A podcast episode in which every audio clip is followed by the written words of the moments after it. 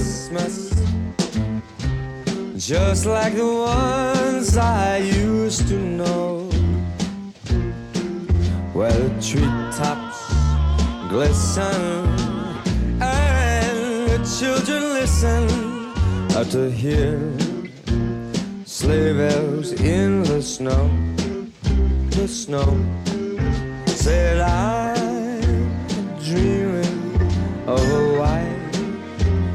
Christmas with every Christmas card I write. May your days, may your days, may your days be merry and bright, and may all your Christmases be white.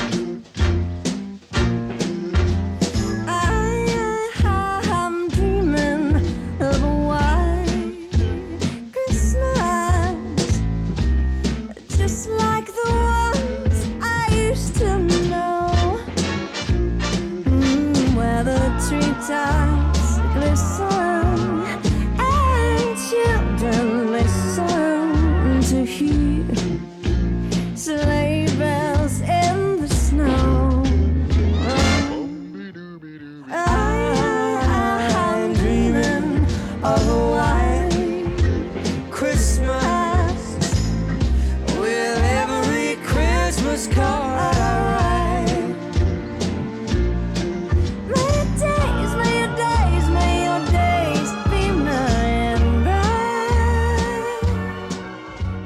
Welcome to the Tom Dupree Show. Joining us for this hour, Darsh Mashru, Mike Johnson, our host, Tom Dupree, and we are powered by Dupree Financial Group.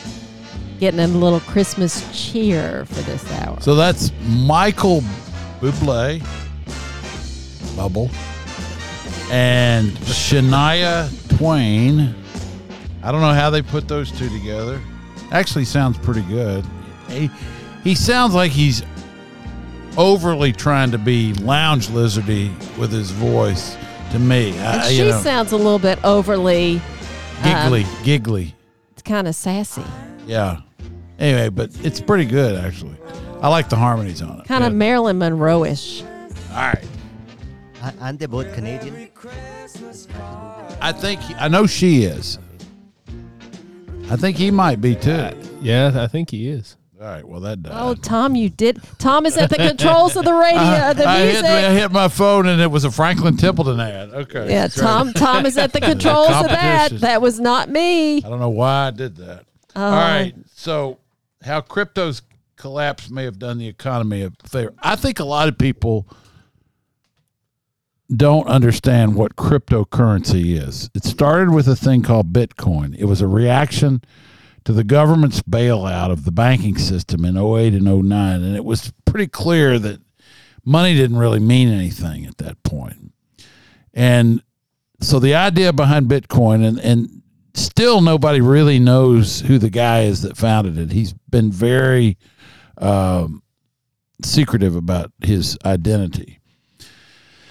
I think it was basically an altruistic thing that he did. It wasn't designed to make him a lot of money.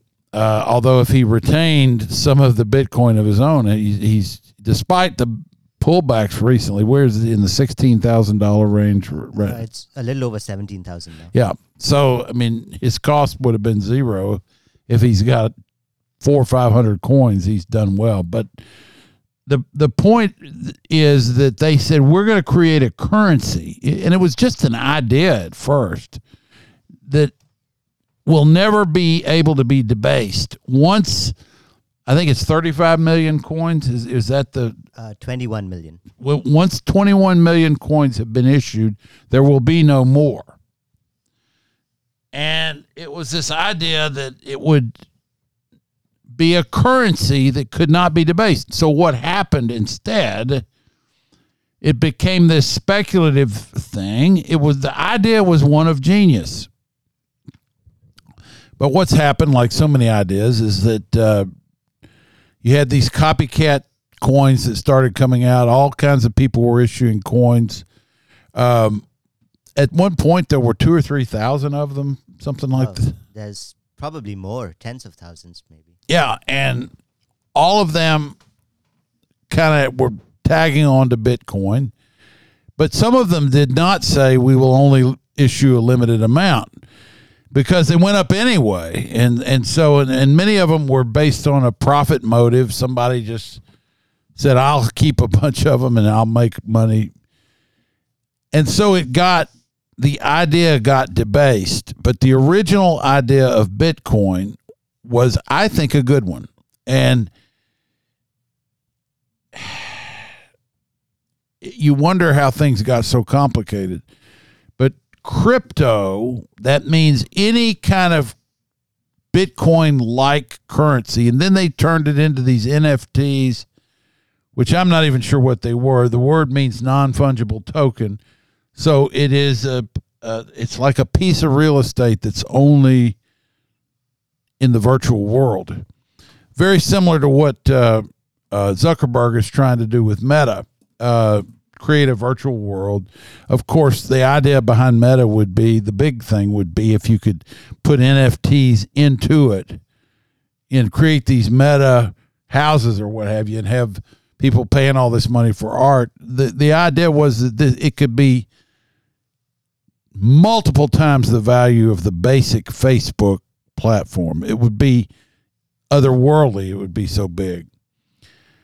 And it's it's it's an ambitious idea. Not saying I agree with it, but so crypto got very big. People got on the bandwagon, and then it fell into the since it was unregulated. That meant the people that wanted to be regulated the least would become would come to the forefront in it, which is what's happened with FTX.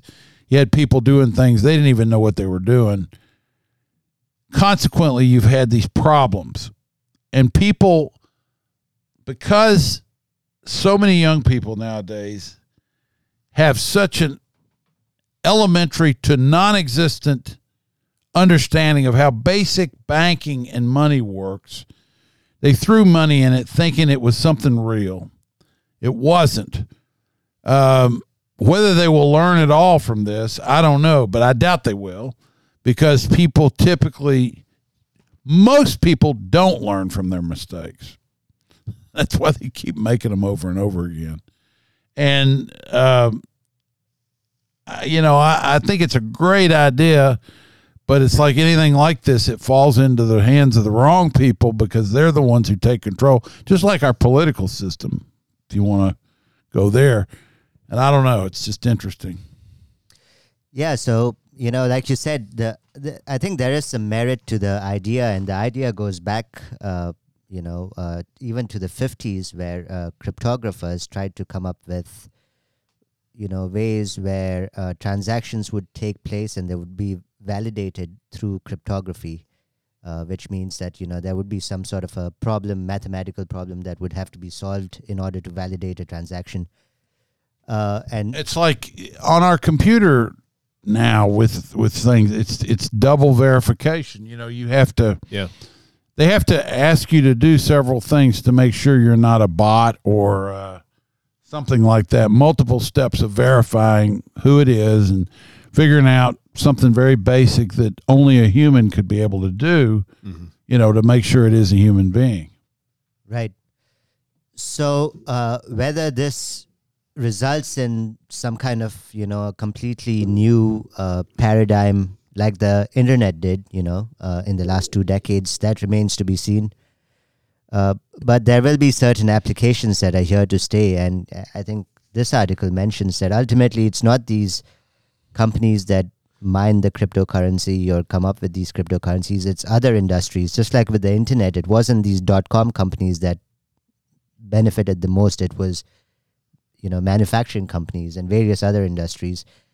So um, what uh, is interesting about this article though is that despite the cryptocurrency uh, ecosystem the, the total value of all cryptocurrencies out there at their peak was over $3 trillion and over 70% of that has uh, basically collapsed. There's been a 70% drawdown. So over $2 trillion have been lost.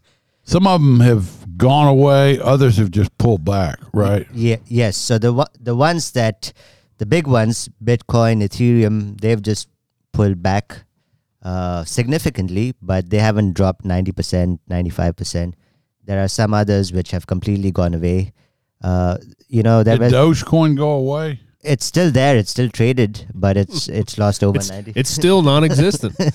it's still a fake thing. Can I get my money back on that? Uh, I mean, is there a chance?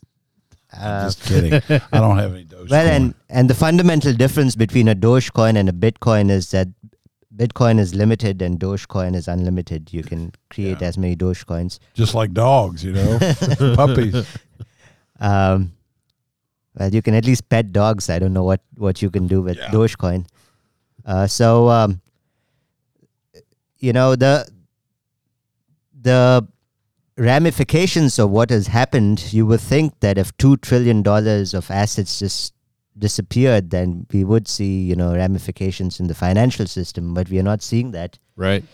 And the reason for that is that uh, all these crypto companies were just transacting with each other. They weren't transacting with the mainstream, you know, financial system, banking system, and you know, the mainstream financial system was pretty much, so far, as far as we know, insulated from what's happened. Well, that's that was fascinating. In, uh, in this was talking about when you say they're transacting with each other. So these these different, uh, I guess, could be exchanges, companies. They were lending in a particular crypto, um, and then or they they had interests in each other. You know, think of it like the the mortgage bonds. Um, you know, during the financial crisis, you had bets on the bets on the bets on the bets, and you had this uh, ecosystem of crypto firms that were lending and owning pieces of others. Well, when one collapsed, that sent the ramifications. It, it just rippled through that relatively closed loop of businesses. Um, but like you said, the financial services or the, the core banking industry, as of now, we haven't seen anything come about on that. And that's that was his point here. If this, if the crypto craze had gone on for another two or three years, you know the pressure that some of these larger uh, firms were under, they would have started lending or somehow being more involved in that, and that would have translated into the real economy. Um, so you you've had individuals that have had significant losses, and you know, even some institutional investors that have had significant losses, but it, it's not the leverage and uh, it's not rippling through the whole economy. Right. Yeah. Okay. So uh, I mean, uh, so that that could be uh, you know a good thing, unlike the financial crisis where these uh, you know initially it was thought that uh, it was just contained to the subprime uh, loans, but it had uh, you know ripple effects on the rest of the economy. So far, it doesn't seem like that's the case because the counterparties to whether it be an FTX or Galaxy or Celsius, Voyager. Uh, sorry, not Galaxy Voyager. Uh, they they were Are all those are those trading firms similar Yes. to FTX? Yes. Um, What's the one that Matt Damon promoted on a uh, TV ad? I saw him. uh, wonder if it was FTX. Uh, I know that was a football player who was promoting was FTX. Tom Brady. Oh, yeah, it was Tom Not Brady, just a football. It was Tom flipping Brady. And I think they're coming after him. Is that still a thing? Because when it first Yeah. collapsed, they were talking about uh, holding him liable and the NFL and all these different entities that had Right. given that credibility. Right, and I think that there was a stadium that's named after FTX. Uh, Not anymore. okay. The minute it collapsed, they jerked. That, I'm not kidding. They did? They changed it? Where Well, was it? I think he had defaulted the the whatever the fella's name is. He had defaulted on payments also. Naming the, rights payments. right, but the minute that there was any shade on it, that name came right off the side of the building. Interesting. But you look to um, some of the hedge funds, um,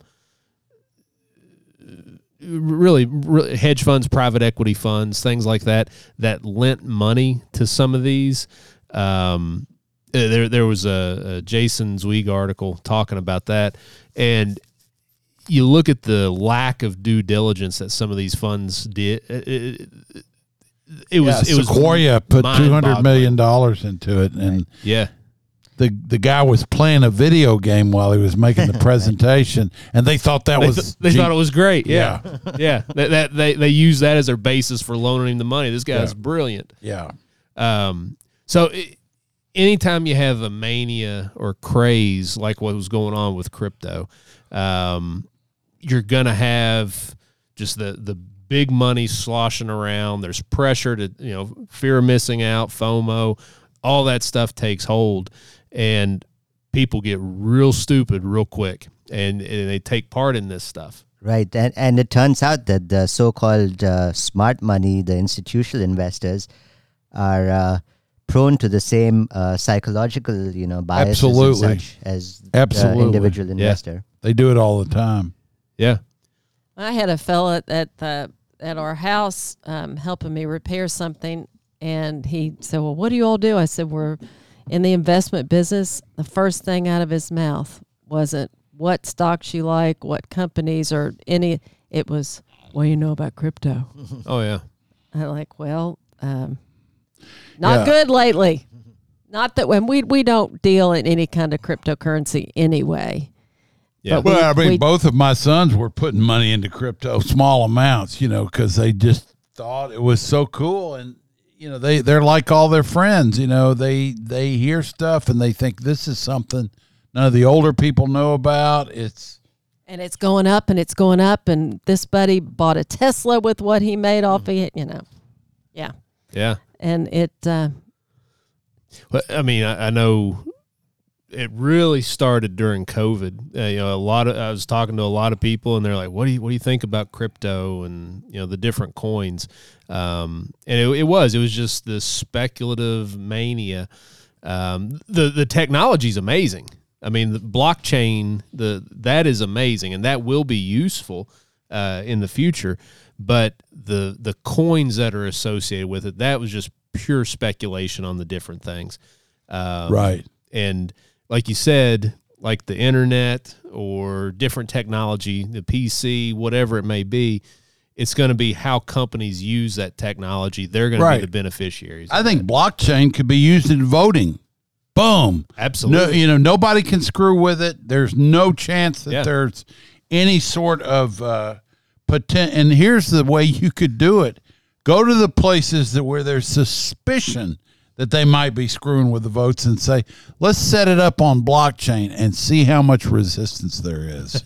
no, no, we're we're good with the way we've got it. It only takes us 14 days to get all the votes counted this way, but you know there there might be a way to completely sniff out fraud on anything say we've got this system that completely authenticates everything that's done you do it that day it's one person doing it and that's it oh oh my god. We can't have that. Well you know the funniest thing about that statement is arizona was one of the places where it really was slow.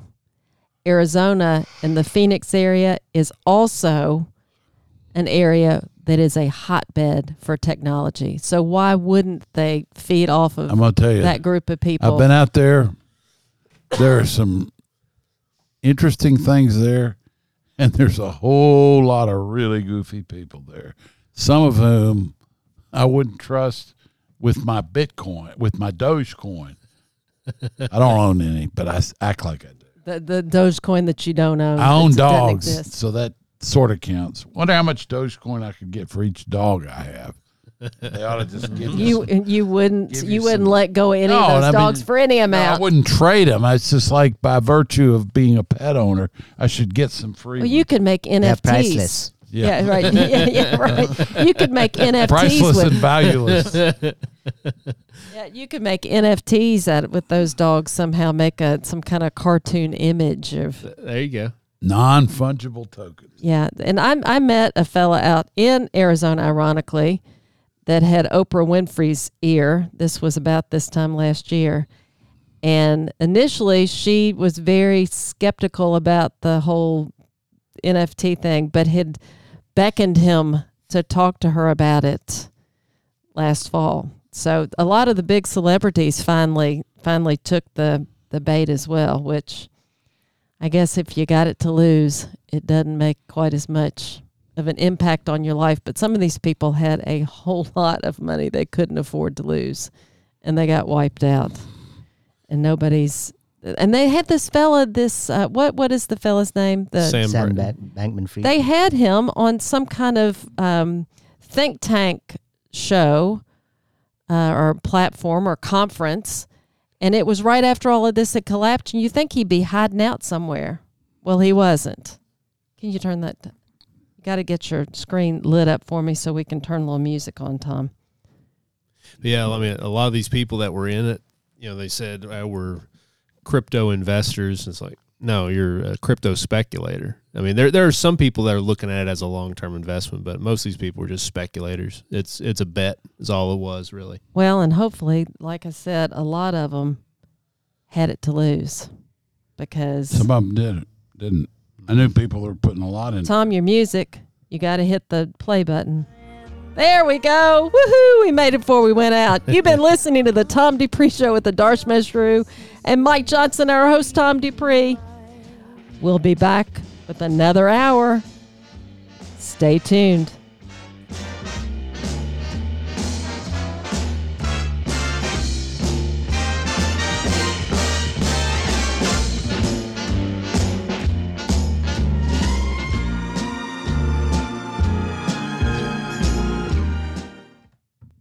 The, uh, our family do most of the things that other families do. We sing the same songs. Do you? I even have a go at White Christmas. You do, huh? And this one. This is my son's favourite. Do you know this one? Oh, I do indeed. It's a lovely thing.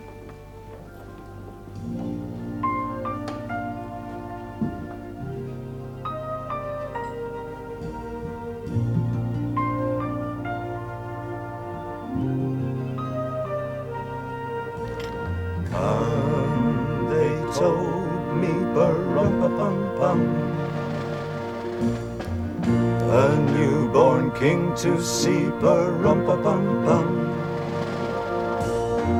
Our finest gifts we bring, rum pa pum pum, rum pa pum pum, rum pa pum pum. Peace on earth, can it be? Years from now, perhaps we'll see.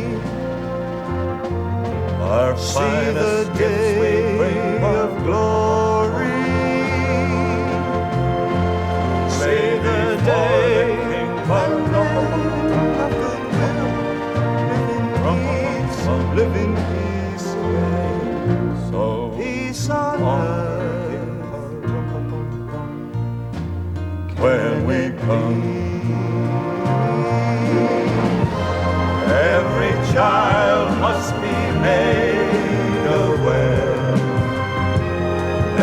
child must be made to care. Care enough for his fellow man to give all the love that he can. I pray my wish. Welcome back to the Tom Dupree Show. Joining us for this segment of Darsh Mashru, Mike Johnson, our host, Tom Dupree, and we are powered by Dupree Financial Group. Getting into the holiday spirit.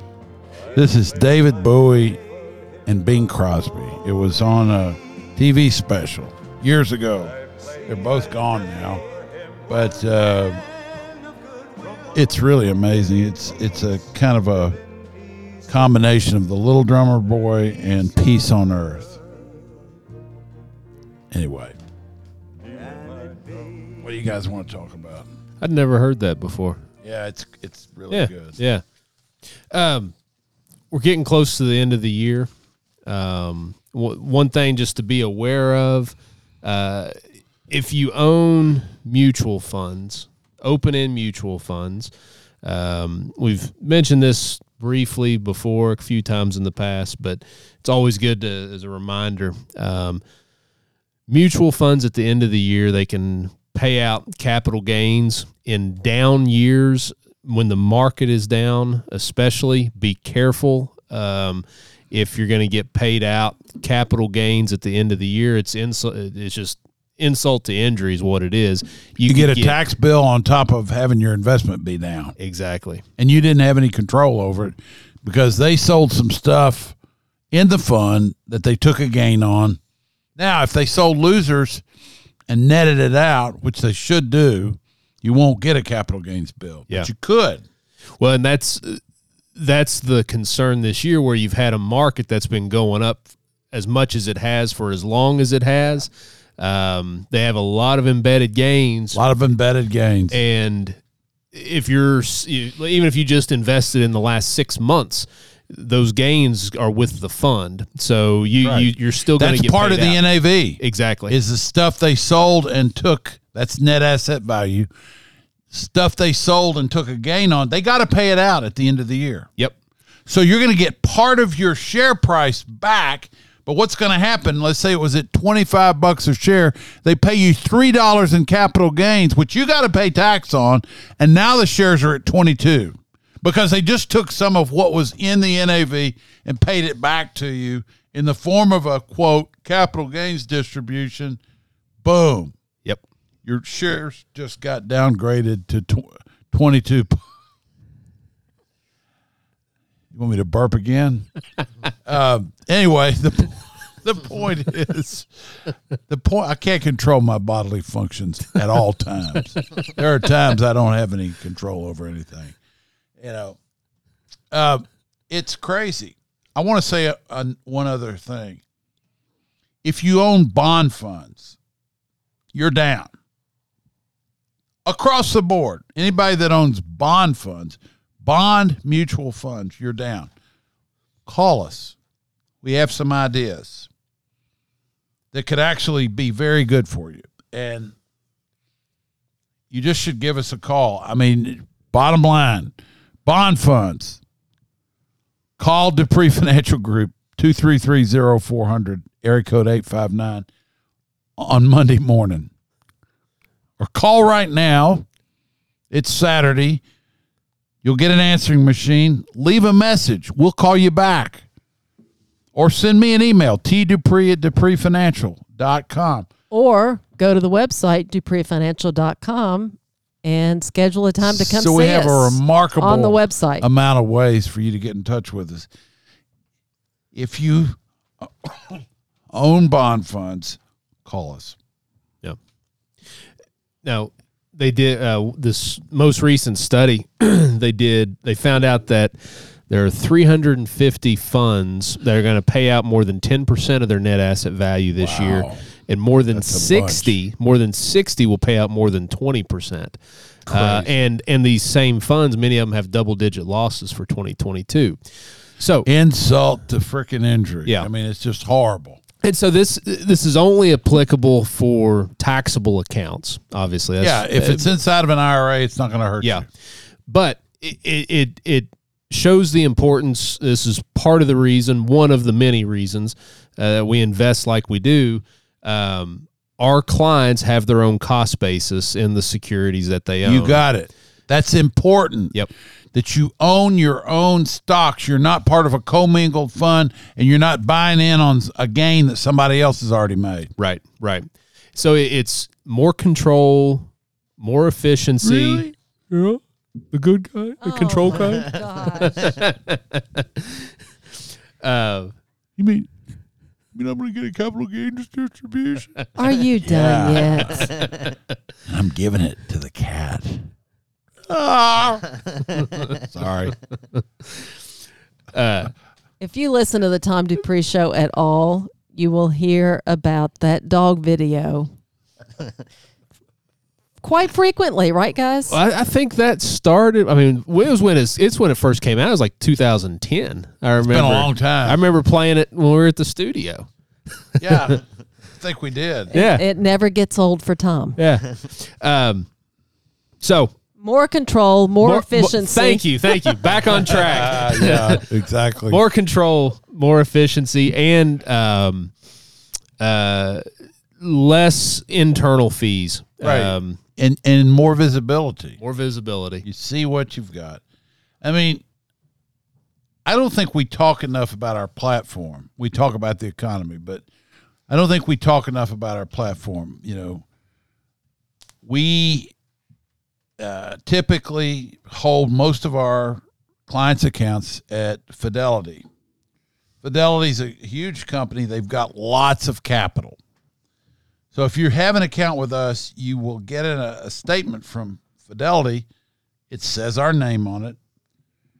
But your account's being held at Fidelity. Somebody was saying, I remember one time a guy came in when we got started.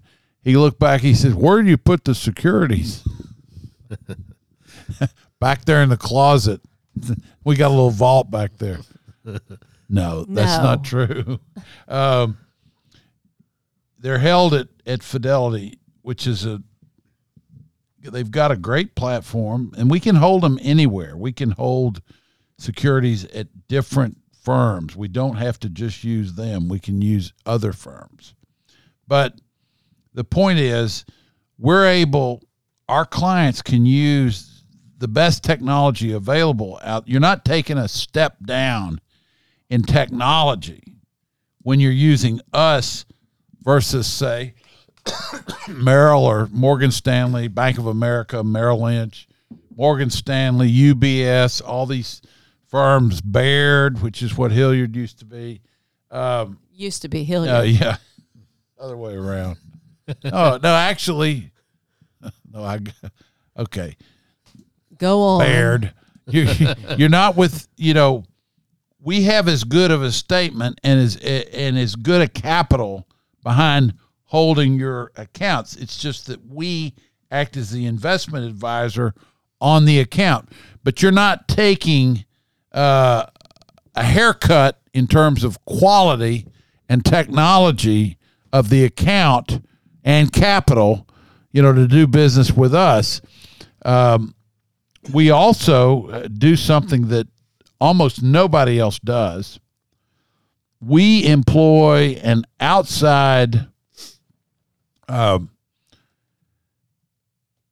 performance managing and fee calculating firm called Advyzon. These are the, the people that started Advyzon actually started the whole thing for Morningstar, which is up until recently has been known as kind of the gold standard in the investment monitoring and research business. Um, so you've got the best technology that we're using to not only calculate the fees, but more importantly, or as importantly, um, do the performance monitoring and tell you exactly how well. What do, tell them about what a, a performance report that we produce looks like. Yeah, I mean the the standard one that we run, and we can we can run the report on any particular detail of a portfolio. I mean, we could run it on an analysis of the holdings. I mean, a million different things. But what we always run it on is starting value of whatever period, ending value, and then in between you have Money in and out. money in, money out, dividends, interest, gains, losses, all that's calculated, management fees, all that.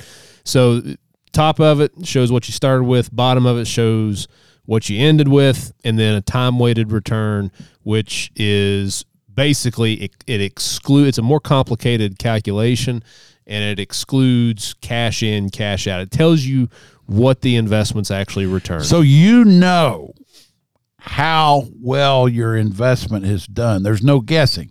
I mean, I've I've had people uh, say they didn't, you know, they were just looking at their account. They said, "Well, you know, I brought three hundred thousand dollars in there, and it's only worth two sixty. And then you start going back and looking at at the history of their account. They withdrew seventy five thousand bucks yeah. Yeah. which means if you had the starting value, you should be down to 225.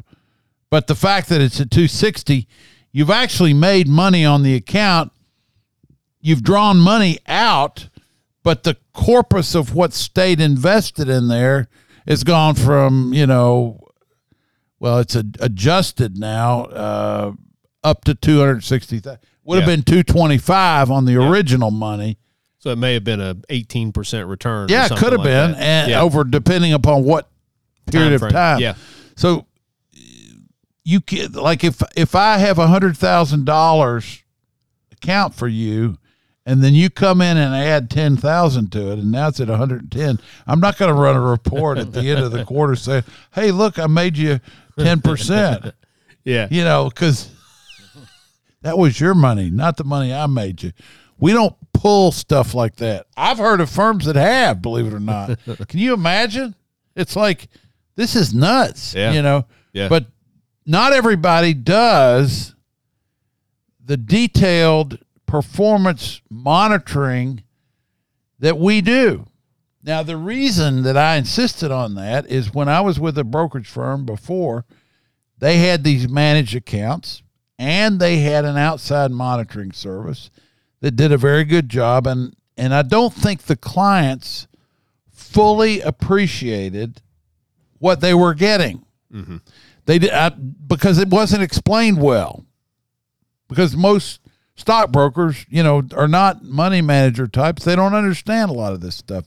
They just know, you know, you put the money in, here's the report, and there's your account, and I got my fees Yeah. and that, and that's the most important thing. So I think it's something that we do that is very it's not completely unique, but most people don't really describe it. Well, uh, I think I think that's the key. What what's unique is that is a key piece of discussion when we sit down with the client. It's not something that we gloss over. Here's here's how your account's done. You know, so how are the kids? You know, that is not. I mean, that's Yeah. that's something we go into detail in with the client um, regularly, and so And- that's and- that's what's unique.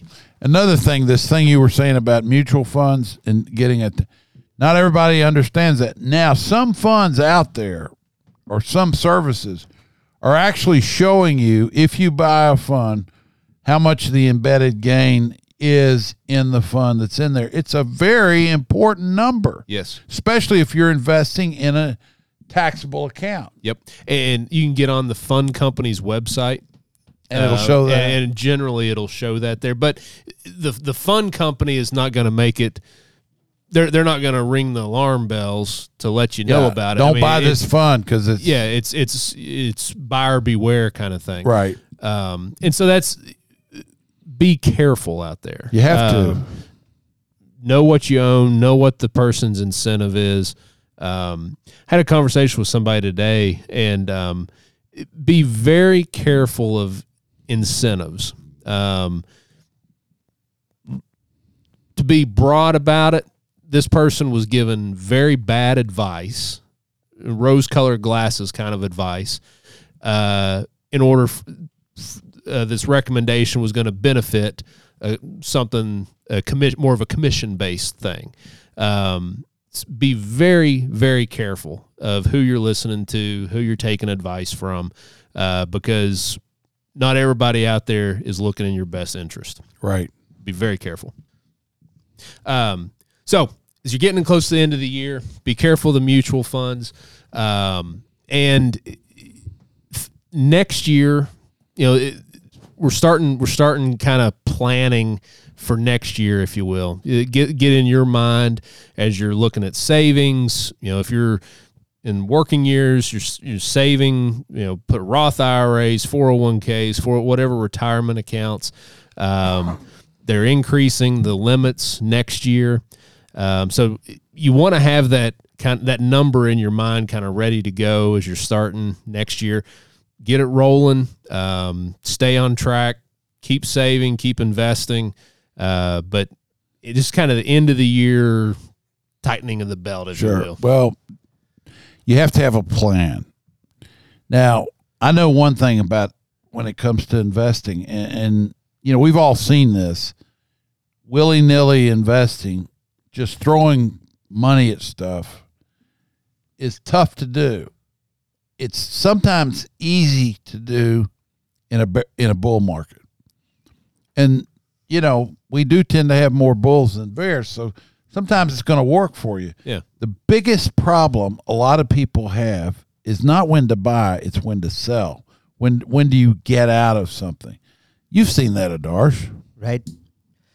Uh, yeah, and that's uh, you know I, I'd say selling is more uh, you know difficult uh, than buying because um, you know it's easy to have a process for when to buy. Um, you know, if you're doing depending on you know your system or the process that you follow, you buy things which you think will do well over time, and then once something does well, when do you sell? So there are different um reasons to sell something. You know, if you buy an individual security, if something fundamental has changed uh, in the company that you bought, then that could be a reason. Or it could just be the fact that it's extremely overvalued. We saw that uh, last year with a lot of tech stocks that were trading at many multiple times their earnings or sales ratios.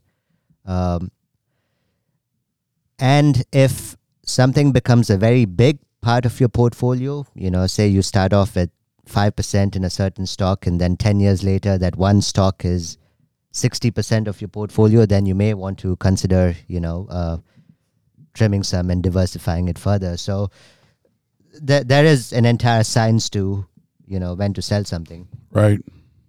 And I will insert that Mike is a certified financial planner and would be happy to look at your portfolio and your whole kind of screenshot of your or umbrella view of your financial situation um, and and give you some ideas. This time of the year, it's a it's a good time to you're with family and you're planning for next year and it's a good time to take a look at your portfolio and see where you've been and where you want to go next year. Or if you just have questions about what's going on, Call us. 859-233-0400. And um, Tom, we're not quite ready for the music yet. This you, can you tell I'm just a little edgy with him at the at the music controls. Give us a rap for this hour. Somebody, anybody. Like a literal literal rap. You can start clapping. Tom can start doing his the bacon kind. Boy, we digress quick there, didn't you? Well, it's when Tom's over here working on the music um, that we we have music yet. Not yet. Okay, well, so Yeah. So you, you said you wanted a rap. Okay. oh my lord, come on, let's go out strong. End of the year. Call us. It's best time. Yeah. You know, get things rolling. Um, just freshen your mind and Got your music. plan. Oh my lord. You've been listening to the Tom Dupree Show with Adarsh Mashru, Mike Johnson, our certified financial planner, Tom Dupree, our big personality Music. over here, and music uh, jockey. We Said you wanted a rap. Turn it up. That's too Um, much. Yeah. It's not really rap. He he does start rapping. That's and- that's a 66 year old man's rap, is what that is. We appreciate you listening. Go to our Sorry, I website, had to do dupreefinancial.com. Come see us. Stay tuned for the next hour.